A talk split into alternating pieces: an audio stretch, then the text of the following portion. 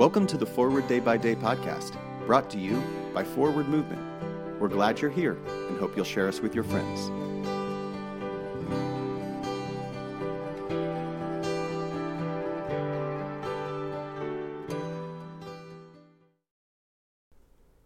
Today is Friday, August 20th, 2021.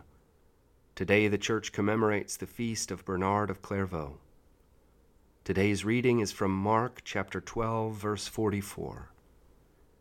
For all of them have contributed out of their abundance, but she out of her poverty has put in everything she had, all she had to live on.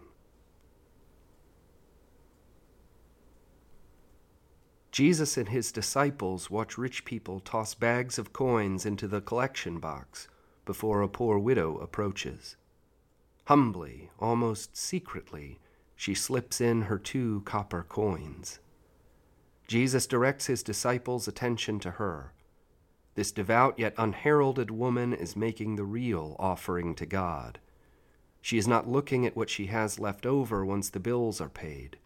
She is sharing her whole living with God, confident that God will share the fullness of life with her in return. Like the disciples, we can be distracted too easily by wealthy people and shiny things. Sometimes we miss people in the background who are doing profound, life changing gospel work. Jesus doesn't condemn those making large contributions. He just wants us to pay special attention to those offering Him their entire lives. Pray for the Diocese of Edmonton in Canada and today's moving forward, who in your congregation is making a significant contribution to God's work in often unnoticed ways? I'm Ian Lasch, and it is my pleasure to read this month's Forward Day by Day Meditations, written by Adam Trambley. A prayer attributed to St. Francis. Let us pray. Lord, make us instruments of your peace where there is hatred, let us sow love. Where there is injury, pardon. Where there is discord, union. Where there is doubt, faith. Where there is despair, hope. Where there is darkness, light.